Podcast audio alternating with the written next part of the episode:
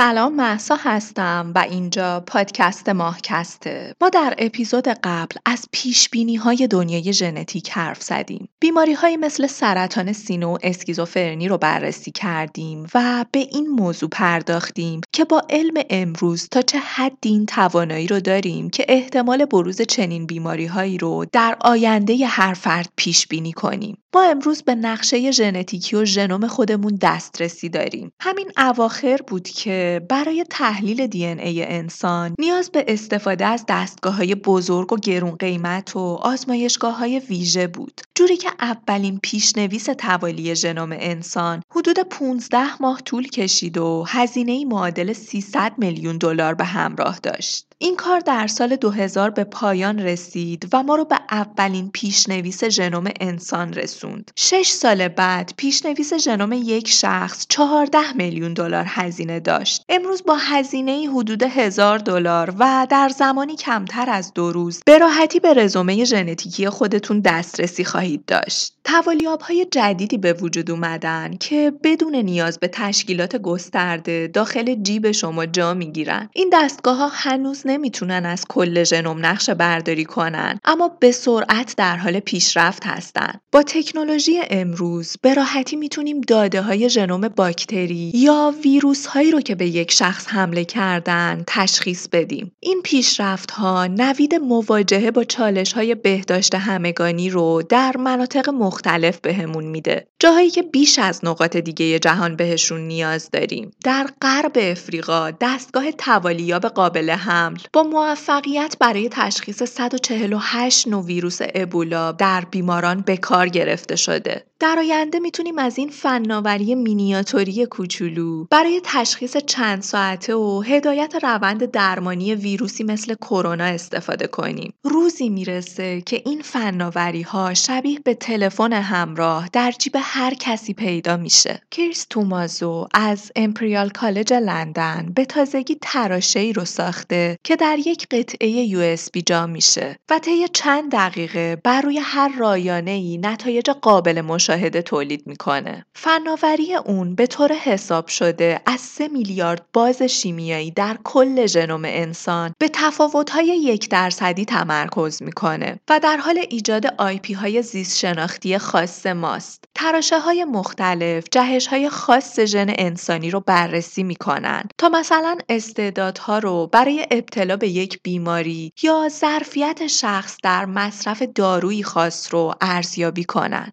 همونطور که تومازو آن می‌کنه موضوع دیگه این نیست که پزشک سوابق پزشکی شما رو بررسی کنه بلکه اون به آینده پزشکی شما نگاه می‌کنه. همونطور که در اپیزود قبل از کلمه رزومه استفاده کردیم ژنوم ما قرار تبدیل به رزوممون بشه. رزومه ای که اطلاعات کاملی از تمام ژنهامون رو در اختیارمون قرار میده. اما سوال مهم اینه که این رزومه قرار چه اطلاعاتی رو در اختیارمون بذاره؟ و قرار از این اطلاعات چه استفاده ای بشه؟ قرار کی از این اطلاعات استفاده کنه و آیا با این اطلاعات در دنیای آینده قرار با جهانی جدید روبرو بشیم که قوانین و شرایط متفاوتی داره؟ ما در این اپیزود قراره به بررسی این موضوع بپردازیم و امیدوارم که تا پایان همراه هم باشیم.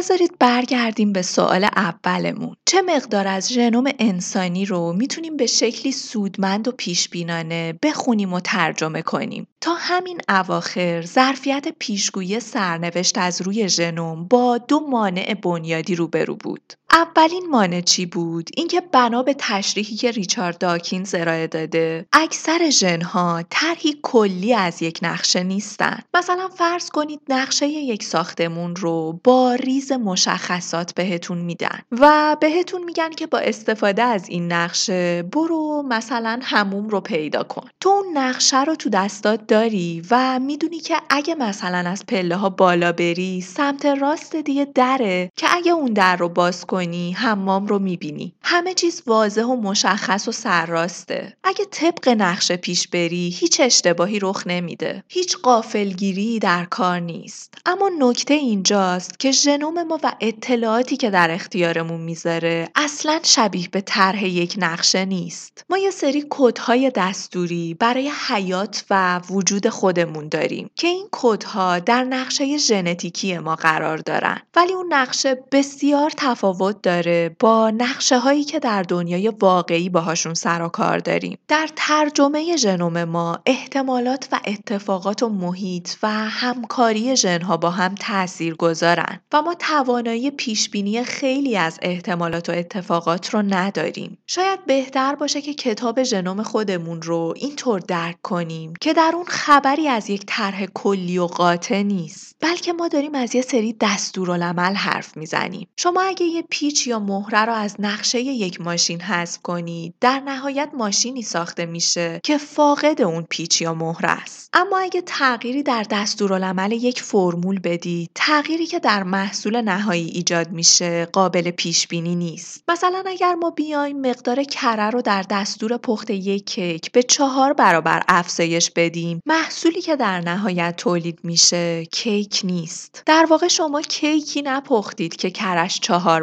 برابره. کل کیک شما تبدیل به یک خمیر آغشته در روغن میشه. دقیقا هم به خاطر همین مفهومه. به خاطر همین رفتار فرمولیه که شما نمی‌تونید اکثر گونه گونی های ژنها رو تک به تک و در انزوا بررسی کنید. ما در بسیاری از موارد این توانایی رو نداریم که بگیم من این ژن خاص رو انتخاب می‌کنم و به صورت تکی می‌برم یه گوشه واسه خودم بررسیش می‌کنم تا ببینم روی چی اثر می‌ذاره. که ببینم عمل کردش چیه و جهش درش می‌تونه باعث بروز چه بیماری بشه. محال همچین چیزی چون در اکثر موارد ژنهای ما صرفا یه سری کد نیستن بلکه کدهایی هستند که تحت تاثیر عوامل مختلفی مثل محیط، اتفاقات، عملکرد ژنهای دیگه و عواملی از این دست قرار دارن و به هیچ وجه نمیشه اونها رو بدون در نظر گرفتن این عوامل بررسی کرد و رفتارشون رو پیش بینی کرد. عواملی مثل محیط، اتفاق، رفتارها و حتی تجربیات والدین و حتی تجربیات قبل از تولد فرد عملکرد یک ارگانیسم و تاثیرات بعدی بر آینده اون رو تعیین می‌کنن. امروز ما این رو می‌دونیم که اکثر این عوامل تحت تاثیر نظام و قانون خاصی نیستن. روی دادن این عوامل کاملا اتفاقی هن. و حداقل امروز ما هیچ روشی رو برای پیش بینی و مدل سازی قطعی اونها در اختیار نداریم. این تعامل ها محدودیت های زیادی رو برای پیش بینی ها و به قطعیت رسیدن های ما ایجاد می‌کنن. تاثیرات نهایی این تعاملات ژن محیطی هرگز نمی‌تونه به صورت قابل اطمینانی تنها به وسیله دانش ژنشناسی پیشگویی بشه. در حقیقت اکثر تلاش های اخیر ما در این رابطه با موفقیت چندانی همراه نبوده. ما حتی با وجود چنین بلا تکلیفی ها و عدم قطعیت هایی اونقدرها هم ضعیف عمل نکردیم. ما امروز حداقل این توانایی رو داریم که جهش های تکژنی که درجه نفوذ بالایی دارن رو تشخیص بدیم. بیماری هایی مثل تیسکس، سیستیک فیبروزیس و کمخونی داسی بیماری هایی هستند که حاصل جهش در تکژنن و ما این توانایی رو داریم که بر اساس نقشه ژنتیکی فرد به راحتی اونها رو پیش بینی کنیم و البته توانایی تشخیص تغییراتی رو داریم که در تمامی کروموزوم ها رخ میده. بیماری مثل سندروم اینا برای ما مسائل حل شده ای هستند و در تشخیص و پیش بینیشون ماهرانه عمل می‌کنیم. اما نکته ما اینجاست که چالش اصلی ما مواجه شدن با بیماری هایی که عاملشون یک تکژن یا یک کروموزوم نیستن. بلکه عامل اونها یک مجموعه از عوامل مختلفه که نمی‌تونیم به طور دقیق ازشون سر در بیاریم. چیزی شبیه به داستان سرطان سینه. ما ژن جهش یافته سرطان سینه رو تشخیص میدیم و حتی این امکان رو داریم که درصد ابتلا به بیماری رو در فرد مشخص کنیم. اما وقتی در این موارد حرف از قطعیت میشه انگار که عاجزیم و توانایی خودمون رو از دست میدیم. اصولا دلیلی وجود نداره که تشخیص فقط محدود به بیماری بشه. ما با استفاده از ماشین ها با استفاده از هوش مصنوعی می‌تونیم اطلاعات زیادی رو در رابطه با ویژگی های مختلف فرد به دست بیاریم. راهکارمون هم اینه که داده های ژنوم انسانی رو وارد هوش مصنوعی کنیم و شرایط شناخت و بررسی عمیق رو براش ایجاد کنیم و از اون به بعده که یک الگوریتم شناخته شده رو در اختیار داریم. از اون به بعد هر ژنومی که به عنوان داده وارد هوش مصنوعی میشه بررسی میشه و اگه تناقضی با یک ژنوم سالم داشته باشه به سرعت شناسایی میشه. امروز این سیستم هوش مصنوعی به کمک و خدمت انسانها در اومده و جون نوزادان زیادی رو نجات میده. ماجرا اینه که ساعتها طول می‌کشه تا ژنوم انسان به طور کامل توالیابی بشه. شاید براش روزها و هفته ها زمان نیاز باشه. اما در یه سری بیماری های خاص قابل کنترل زمان بسیار با اهمیته. تشخیص بعضی از بیماری های ژنتیکی 24 تا 48 ساعت بعد از تولد نوزاد شانس بهبودی رو در این نوزادان بسیار بالا می‌بره. ما اگه بخوایم به صورت دستی این کار رو انجام بدیم هیچ شانسی برای نجات نوزادانمون نداریم. اما امروز الگوریتمی وجود داره که با هوش مصنوعی ترکیب شده و فعالان دی ای رو در لحظه پیدا می‌کنه. این الگوریتم درصد تشخیص ما رو از 60 به 92 درصد افزایش میده. شگفتانگیزتر اینه که ما می‌تونیم داده ها و نوشته های پزشکان مختلف رو وارد سیستم کنیم و وضعیت و شرایط بالینی بیمارمون رو هم در اختیار اون الگوریتم بذاریم. با یک دقت فوقالعاده و ترکیب شدن داده های ژنتیکی با شرایط بالینی فردی یک تشخیص فوقالعاده اتفاق میافته. تشخیصی که قطعا انسانها بدون کمک هوشی خارجی از عهدهش بر نمی اومدن. ما با این تکنیک می‌تونیم امیدوار باشیم کم کم به رمز و رازهای بیماری هایی مثل گونه های حاد اسکیزوفرنی یا بیماری های قلبی و سرطان سینه پی ببریم. این الگوریتم ها با داده های جدید در حال رشد هستند. ارتباطات رو کشف می‌کنن، اتفاقات و تاثیراتشون رو پیدا می‌کنن و شاید ما رو به روزی برسونن که دیگه تشخیص بیماری ها برامون یک دغدغه ساده باشه. ما اون روز این توانایی رو داریم که ویژگی های پیچیده مثل ویژگی های فیزیکی و روانی فرد رو از روی ژنومش پیش بینی کنیم.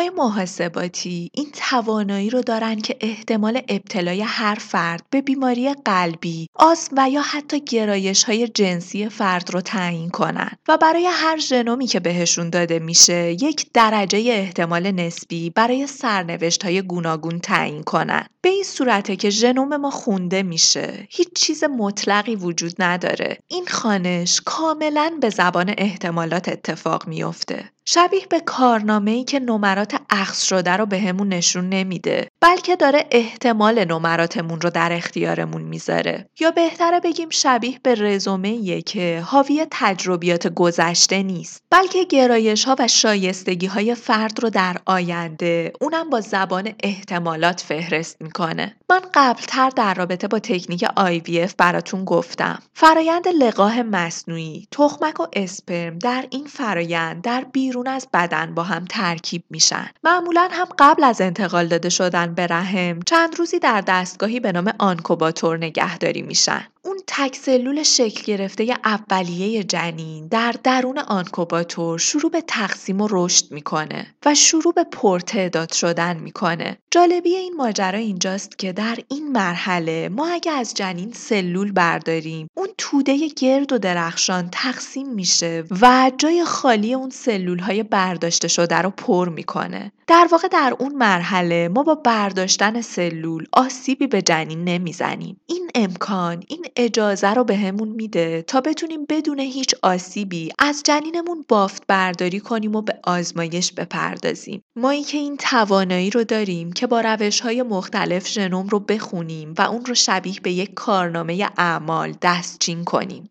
می‌تونیم از چند تخمک استفاده کنیم، چند مدل جنین برای خودمون بسازیم و با کارنامه ژنومی هر کدوم از این انسانهای متولد نشده تصمیم بگیریم دوست داریم که کدوم یکی از اونها فرزندمون باشن. به این تکنیک میگیم تشخیص ژنتیکی پیش از لانه گزینی یا همون تکنیک PGD این بخش ها رو یادتون بمونه. اونایی که بخش نجوم ماهکست رو هم دنبال می‌کنن. در اپیزود بعدی که احتمالا بحثمون ژنتیکی میشه و داریم به دنبال راهکاری برای فرستادن انسان ها به فضای بین ستاره میگردیم. این روش یکی از روش هایی که ازش استفاده میشه. ما می‌تونیم جنین های صحیح و سالم رو انتخاب کنیم. ما حتی می‌تونیم جنین های سالم و مورد تایید خودمون رو منجمد کنیم. برای استفاده در آینده. اینجوری دیگه حتی نیازی به سقط جنین هم نیست. نیاز نیست زمان بگذره که در هفته یا ماه خاصی در بارداری متوجه بیماری یا نقصی در فرزند بشیم. کارنامه ژنتیکی نوزادمون پیش از هر اتفاقی توی دستامونه و برای اجازه تولد یا ندادن شانس زندگی بهش ماییم که تصمیم گیرنده ایم. خیلی جایگاه عجیبیه. خیلی دخالت شگفت انگیزیه این روزها می‌دونید که در page شخصی خودم مدام از سریال Severance حرف می‌زنم. این بخش منو به شدت یاد این دیالوگش انداخت که جهنم زاییده تخیل آدم هاست. ولی ترسناکیش اینجاست که آدم ها هر چیزی رو که بتونن تصور کنن قطعا می‌تونن بسازنش. انسان ها خدا دارن و خدا رو تصور می‌کنن. اما نکته اینجاست که دیگه اون خدا اون قدرها هم ازشون دور نیست. انسان ها دارن پله پله خودشون رو به اون خدا نزدیک می‌کنن. انسان ها دارن تبدیل به خدا میشن. حالا به این موضوع فکر کنیم که هیتلر داشت چیکار می‌کرد؟ اون یه آرمان شهر می‌خواست. آرمان شهری که پر بود از آدم هایی که از نظر ژنتیکی مورد تایید و ایدئال خودش بودن و در حال از بین بردن آدم هایی بود که به نظرش زنده بودنشون ظلم به جهانی بود که خواستارش بود. من قبلتر هم اینو گفتم. فرض کنید امروز هیتلر رو داشتیم. هیتلر امروز برای رسیدن به آرمان شهر خودش نیاز به هیچ جنایت و خونریزی نداشت امروز هیتلر آزمایشگاه های مجهز و پیشرفته ای داشت که اصلاح نژادی خودش رو به سادگی پیش از تولد انسان ها مدیریت می کرد. تکنیک پیجیدی امروز سلاح هیتلر بود. این تکنیک اولین بار در زمستون سال 1989 توسط دو زوج بریتانیایی به کار گرفته شد.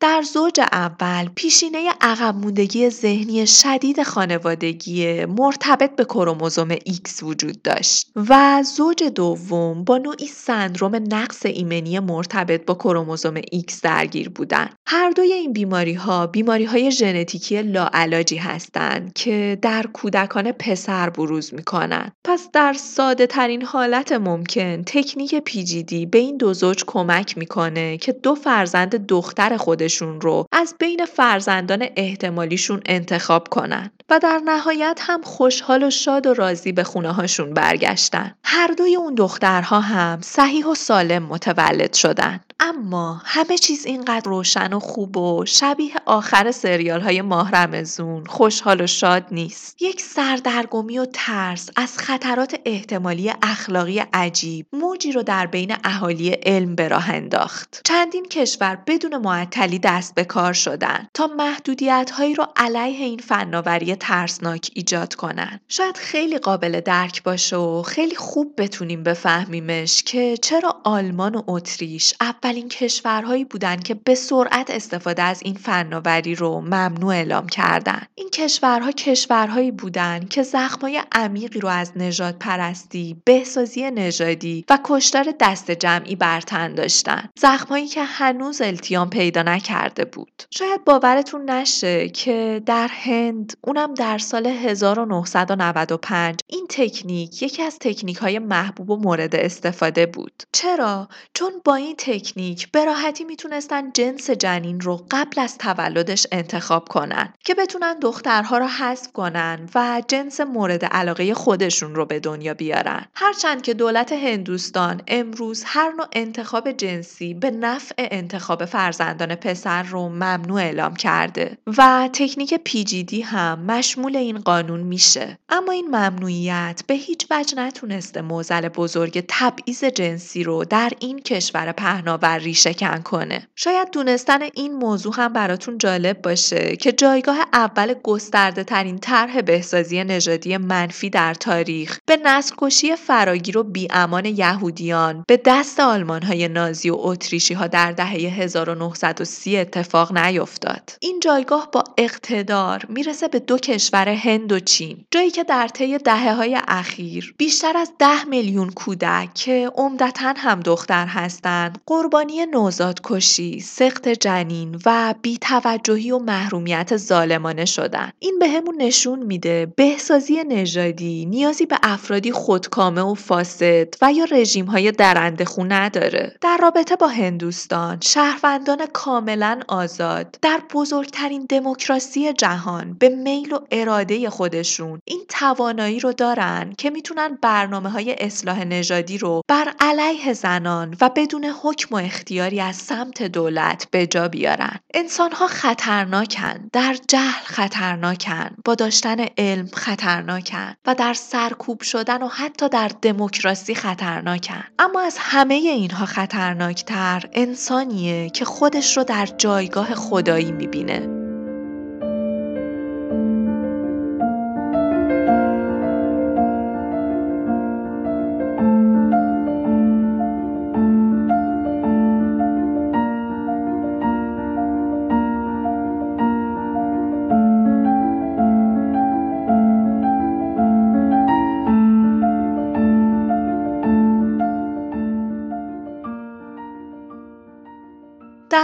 حاضر می‌تونیم از تکنیک PGD برای غربال های حامل های تک‌ژنی مثل cystic fibrosis، هانتینگتون و Tay-Sachs و های از این دست استفاده کنیم. کافیه که این ژنها رو در جنین شناسایی کنیم و به های حامل این ژنها اجازه تولد رو ندیم. اما مسئله اصلی ما تشخیص بیماری که در اونها چیزی بیشتر از یک ژن تاثیر گذاره. با اینکه در اپیزود قبل این پیشنهاد رو دادم که حتما فیلم گاتاکا رو ببینید ولی واقعا هم نیاز نیست حتما این فیلم رو دیده باشیم. واسه اینکه درک کنیم این گذاره تا چه حدی نگران کننده است. دنیایی رو مجسم کنید که در اون آینده کودکان بر اساس احتمالات تعیین میشه. دنیایی که در اون به ژنوم کودک نگاه می‌کنن و بهش اجازه تحصیل در فلان مدرسه رو نمیدن. چرا؟ چون ژنوم اون کودک احتمالاتی رو برای بازدهی پایینتر در خودش جا داده. حتی فراتر از اون در چنین جهانی جنین قبل از تولد مورد ارزیابی قرار می‌گیره و بر اساس همون احتمالات ممکنه حتی اجازه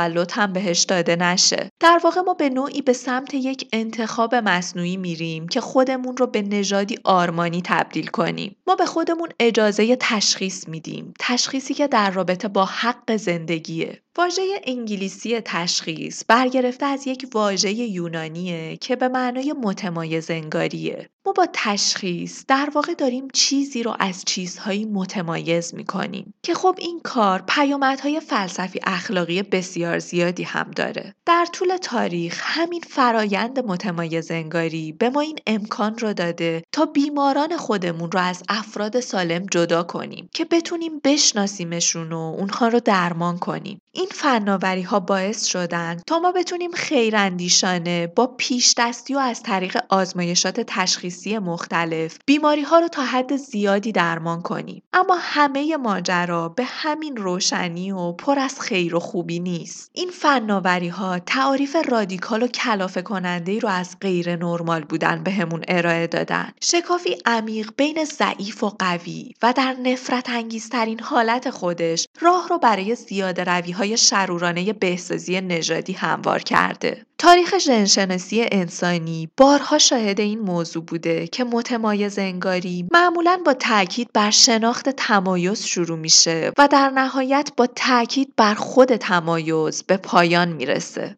نمونهش هم پروژه های بدنسنجی دانشمندان آلمان نازی که تعریف جدیدی از نرمال بودن رو با اندازهگیری و سنجش وسواسآمیز ارگانهای مختلف بدن مثل سر، اندازه فک، طول بینی، اندازه قد و صفاتی شبیه به این ارائه دادن. دزموند کینگ که یک نظریه پرداز سیاسیه حرف جالبی در این زمینه داره میگه در هر حال پای همه ما به شکلی به رژیم مدیریت ژن کشیده خواهد شد که جوهر اصلی آن بهسازی نژادی است البته این کار نه به خاطر صلاح جمعی بلکه زیر پوشش بهداشت دولت ها خواهد بود. تغییر ژنتیکی توسط دست نامرئی انتخاب فردی انجام خواهد شد اما نتیجه کلی آن یکسان خواهد بود. نوعی تلاش هماهنگ شده در مسیر بهبود یا بهسازی ژنهای نسل بعد. می‌خوام از سه قانون نانوشته دنیای ژن شناسی بگم براتون. قوانینی که انگار ناخواسته و بدون اینکه به زبون بیاریمشون خودمون رو ملزم به انجامشون می‌دونیم اولین قانون اینه که آزمایشات تشخیصی ما عموما به ژنهایی محدود شدن که به تنهایی تعیین کننده های قاطعی برای بیماری هستند یعنی جهش هایی که درجه نفوذ بالایی دارن و احتمال وجود بیماری با اون جهش ها چیزی نزدیک به 100 درصده و میشه در رابطه باهاشون با قطعیت حرف زد. مثلا بیماری مثل سندروم دان.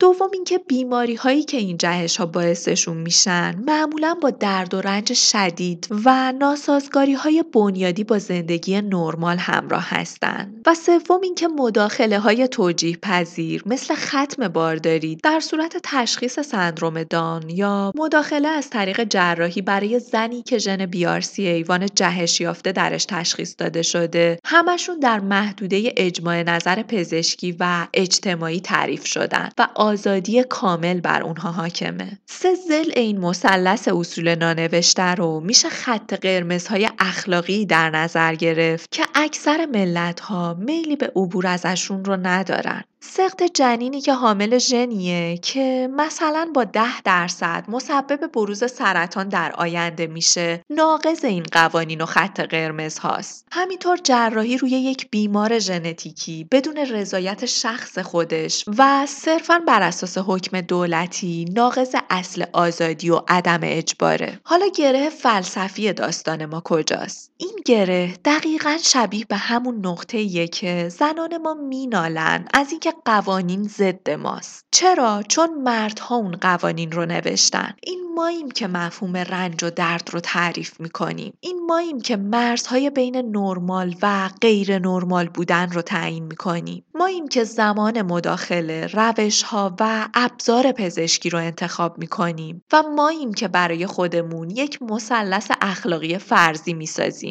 و دلایل و مداخله های توجیه پذیر خودمون رو مشخص می‌کنیم. اگه بخوایم از منظر دیگه ای به این موضوع نگاه کنیم مثلا فرض کنید که یک موجود فرازمینی از بالای زمین داره به انسانها نگاه می‌کنه و رفتارشون رو تحلیل می‌کنه. در این صورت برداشتی که اون از این ماجرا داره اینه که انسانهایی که از محبت انواع خاصی از ژنوم ها برخوردارن مسئول شدن که ضوابط تعریف مداخله و حتی حذف انسانهای دیگه ای که ژنوم های متفاوتی دارن رو مشخص کنن. به نظر می‌رسه انتخاب در ساده ترین حالتش شبیه به یک وهم یا هیله است که ژنهای به اصطلاح نرمال اون رو ابدا کردن تا فقط ژنهای همجنس خودشون رو تکثیر کنن. به هر حال مثلث پیش شرط ها تعیین می‌کنه که چه زمانی و تا کجا می‌تونیم دخالت کنیم و این اجازه رو داریم که به خودمون اجازه تصمیم گیری بدیم. این مثلث به راهنمای سودمندی برامون تبدیل شده. راهنمایی که بهمون میگه می‌تونیم دخالت کنیم زمانی که با ژنهایی با درجه نفوذ بسیار بالا طرفیم یا زمانی که درد و رنج زیادی رو پیش بینی می‌کنیم. یه مثال جذاب در این رابطه دارم که در واقع یکی از اون دوراهی های عجیب و خطرناکه. دوراهی که شاید به راحتی بتونه قدرت ها و دولت ها رو وسوسه به انتخاب های منفعتی کنه. اواخر دهه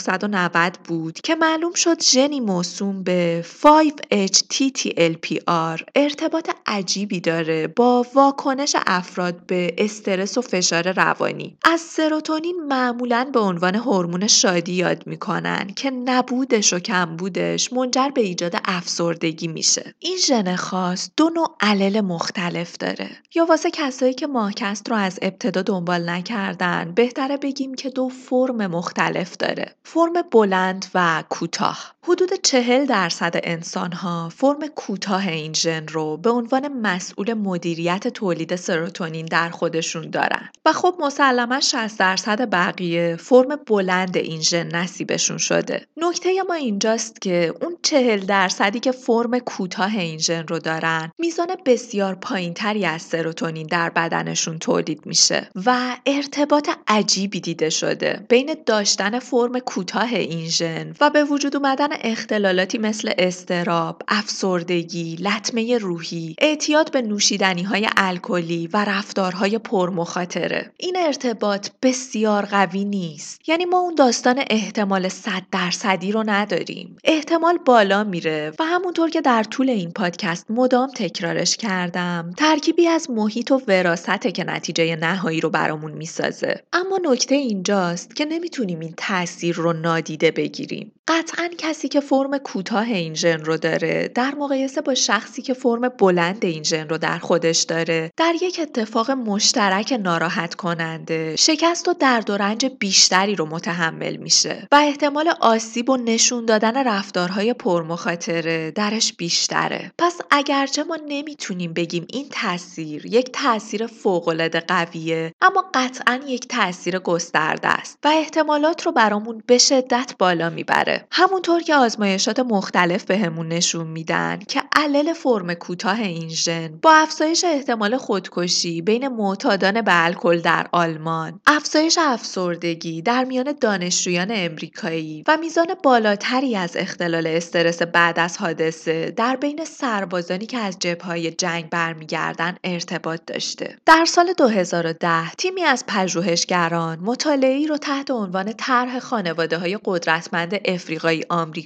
یا SAAF در یکی از نواحی فقیر و روستایی ایالت جورجیا شروع می‌کنن. در این ناحیه عقب مونده که اثری از امید و نشاط در اون به چشم نمی‌خوره، قانون گریزی، اعتیاد به الکل و مواد مخدر، خشونت و بیماری های روانی بیداد می‌کنه. خونه های متروک و نیمه متروک همه جا به چشم می‌خورن. سوزن های تزریق معتادان در سرتاسر سر سطح زمین دیده میشه. در این نقطه از زمین نیمی از بزرگسالان دبیرستان رو نیمه تمام رها می‌کنن و نزدیک به نیمی از خانواده ها رو مادرانه بدون همسر تشکیل میدن. تحقیق روی این خانواده ها شروع میشه و 600 خانواده که فرزندان نزدیک به بلوغ داشتن برای شرکت در این مطالعه انتخاب میشن. این خانواده ها به صورت تصادفی به دو گروه مداخله و کنترلی تقسیم شدن. گروه مداخله گروهی بودن که در اون کودکان و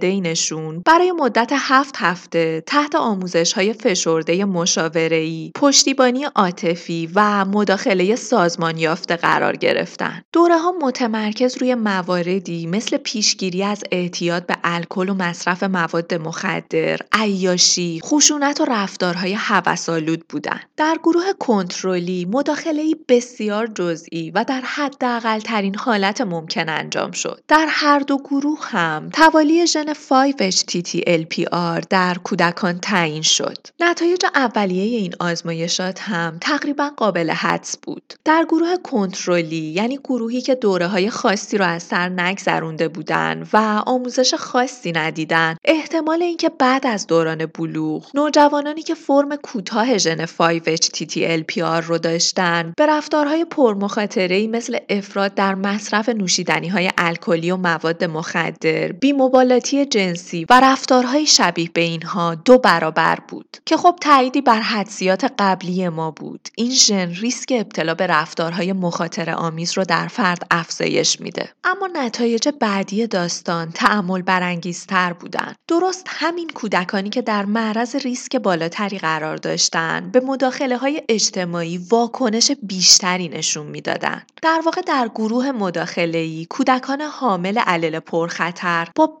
بیشترین شدت و سرعت نرمالیزه می شدن. انگار رابطه عجیبی وجود داشت بین کوتاه بودن ژن 5-HTTLPR و میزان تاثیرپذیری از آموزش یعنی اگه برگردیم به اون اتفاق مشترک و دو انسان رو با دو فرم بلند و کوتاه 5-HTTLPR در معرض یک آموزش اجتماعی قرار بدیم اونی که علل فرم کوتاه رو داره با سرعت و شدت بیشتری نسبت به فردی که علل فرم بلند رو داره تحت تاثیر اون آموزش قرار می‌گیره. یه تحقیق و آزمایش دیگه ای موازی با همین آزمایش هم انجام شد که در اون نشون داده شد کودکان یتیمی که حامل گونه کوتاه 5-HTTLPR بودن در سطح پایه و از اساس تکانشیتر و از نظر اجتماعی مستربتر از همتایانی تشخیص داده شدن که حامل گونه بلند این ژن بودن. اما این بار در این آزمایش هم درست همین کودکان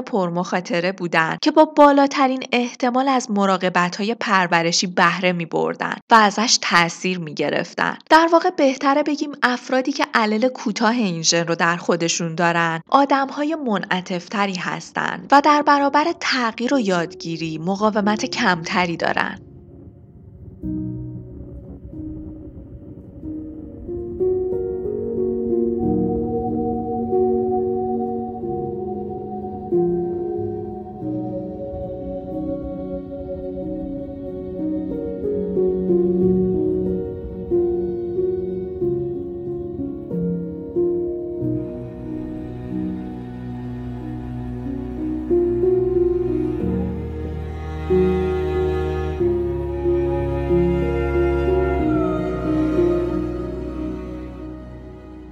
در هر دو حالت به نظر میاد که گونه کوتاه این ژن نوعی حسگر فشار و استرس بیش فعال و زیاد رو برای حساسیت روانی افراد کدگذاری می‌کنه. اما در عین حال انگار حسگر دیگه ای رو هم کدگذاری می‌کنه که با بالاترین احتمال واکنش نشون میده به مداخله هایی که حسگر فشار و استرس رو هدف قرار میدن. شکننده ترین فرم های روح روان با بالاترین احتمال به محیط ها و آموزش هایی که سعی در کاهش لطمه و آسیب های روانی دارن واکنش نشون میدن و حتی با بالاترین احتمال با همین آموزش ها می‌تونن به حالت نرمال برسن. انگار خو گرفتن با شرایط هم خودش نوعی ریشه ژنتیکی داره. بعضی از انسان ها به سادگی با شرایط سخت خو می‌گیرن و سعی می‌کنن که از پسش بر بیان. اما واکنش ملایمتری نسبت به مداخله ها از خودشون نشون میدن. در حالی که گروهی دیگه حساس به دنیا میان اما با احتمال بالاتری به تغییرات محیطی خودشون واکنش نشون میدن. تحول مهم دیگه ای که مهندسان اجتماعی رو از خود بیخود کرد گزاره ژن انعطاف پذیریه روانشناسی رفتاری به نام جی بلسکی طی مقاله‌ای که در سال 2014 در روزنامه نیویورک تایمز به چاپ رسوند استدلال می‌کرد که وقتی صحبت از بودجه های محدود پزشکی به میون میاد آیا منطقیه که ما مستعدترین کودکان رو شناسایی کنیم و بعد به طور مناسب اونها را هدف قرار بدیم؟ به نظر بلسکی پاسخ این سوال مثبته. اون گفت بعضی از کودکان شبیه به گل ارکیده هستند و چنانچه در معرض فشار و محدودیت قرار بگیرن به سرعت می‌پلاسن و از بین میرن. اما اگر تحت مراقبت و پرستاری قرار بگیرن با همون سرعت شکوفا میشن. اما گروه دیگه ای از کودکان بیشتر شبیه به قاصدک هستند تحت شرایط سخت و آثار منفی ناشی از اون منعطفن. اما از تجربه های مثبت بهره نمی‌برن. عقیده بلسکی بود که جوامع مختلف می‌تونن از طریق شناسایی این ارکیده ها در مقابل قاصدک ها و به کمک دستبندی و پیشداوری ژنتیکی این امکان رو به دولت ها بدن که منابع پژوهشی محدودی رو که در اختیار دارن کاراتر و هدفمندتر کنن و در واقع ارکیده ها رو به جای قاصدک ها انتخاب کنن. و اضافه می‌کنه حتی میشه روزی رو تجسم کنیم که ما بتونیم ژنوتیپ همه کودکان یک دبستان رو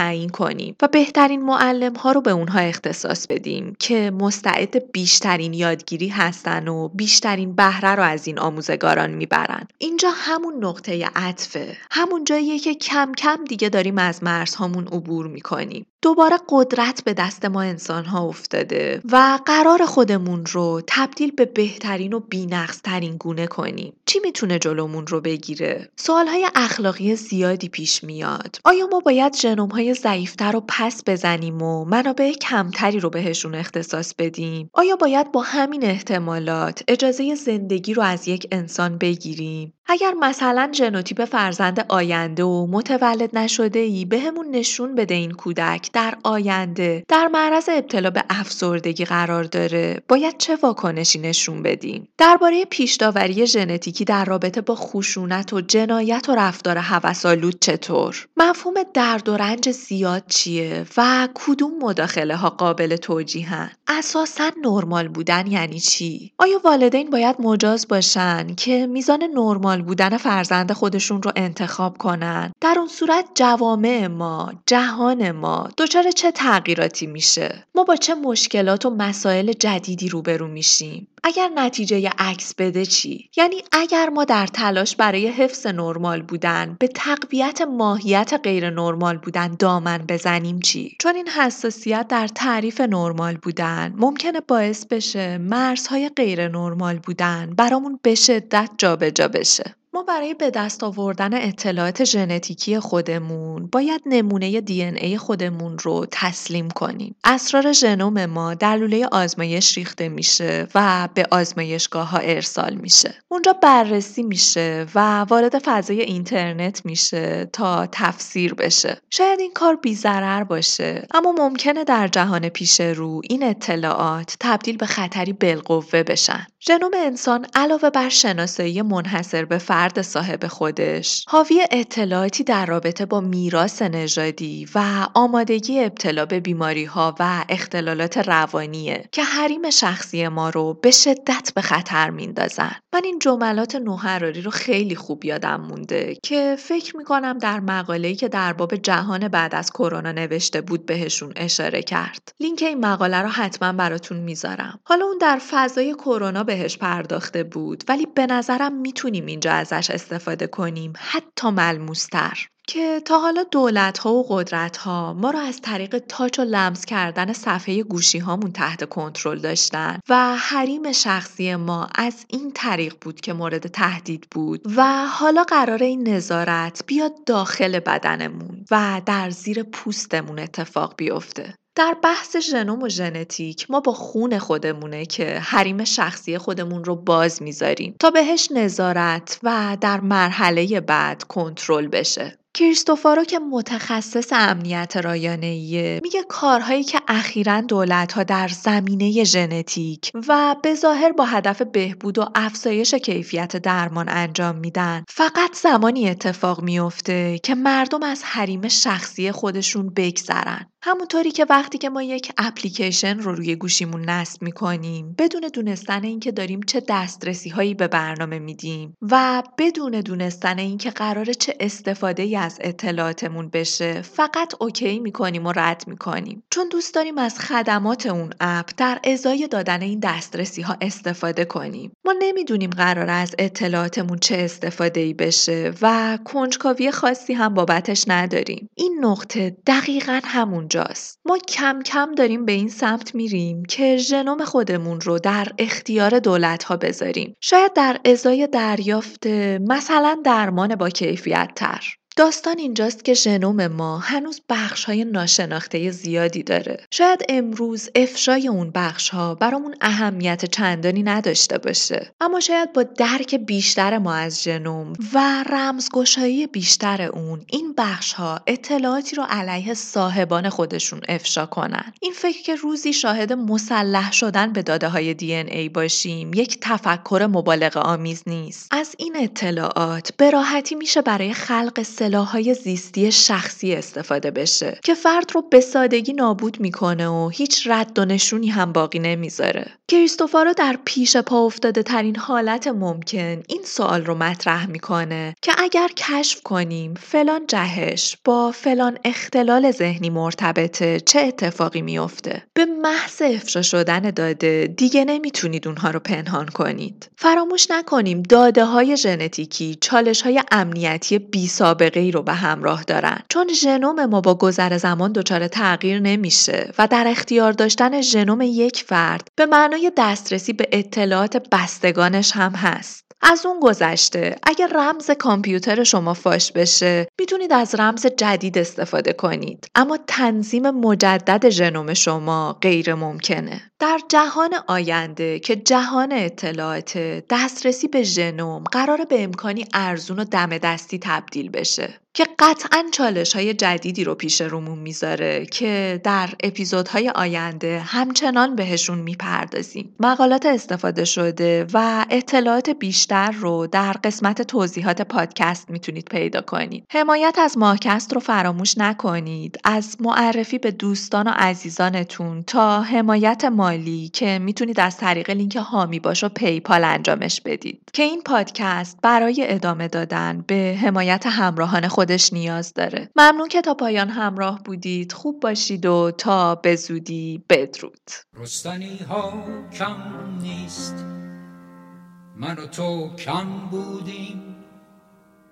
خشک و پژمرده و تا روی زمین خم بودیم. گفتنی ها کم نیست.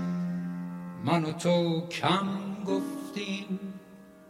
مثل هزیان دم مرگ از آغاز چنین در هم و بر هم گفتیم. دیدنی ها کم نیست من و تو کم دیدیم. بی سبب از پاییز جای میلاد عقاقی ها را پرسیدیم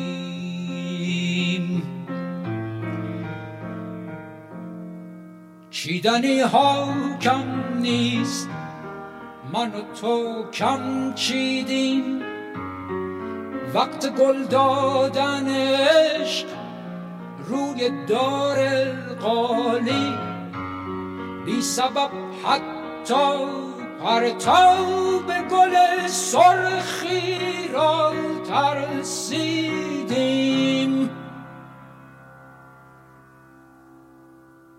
خواندنی ها کم نیست. من و تو کم خواندیم. من و تو ساده ترین شکل سرودن را در معبر باد با دهانی بسته واماندیم من و تو کم بودیم. من و تو اما در میدان ها اینک اندازه ما می‌خوانیم. ما به اندازه ما می‌بینیم. ما بندازه ما میچینیم. ما بندازه ما می‌گوییم. ما بندازه ما می‌رویم. من و تو کنه که باید شب بیرحم و گل مریم و بیداری شبنم باشیم. من و تو خم نه و در هم نه و کم هم نه که می باید با هم باشیم. من و تو حق داریم در شب این جنبش نبز آدم باشیم. من و تو حق داریم که به اندازه ما هم شده با هم باشیم. من و تو حق داریم که به اندازه ما هم شده با هم باشیم. گفتنی ها کم نیست.